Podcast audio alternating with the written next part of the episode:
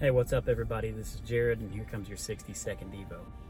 Uh, John chapter six verse sixty-three says this. Jesus is speaking here and he says, "The Spirit gives life and the flesh counts for nothing.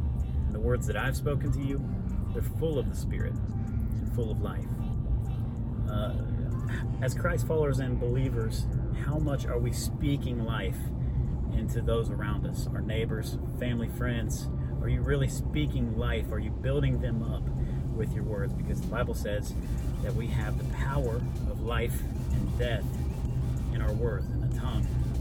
And furthermore, in Proverbs, it actually says that it's nourishing for your soul to be good to each other, to be kind to one another.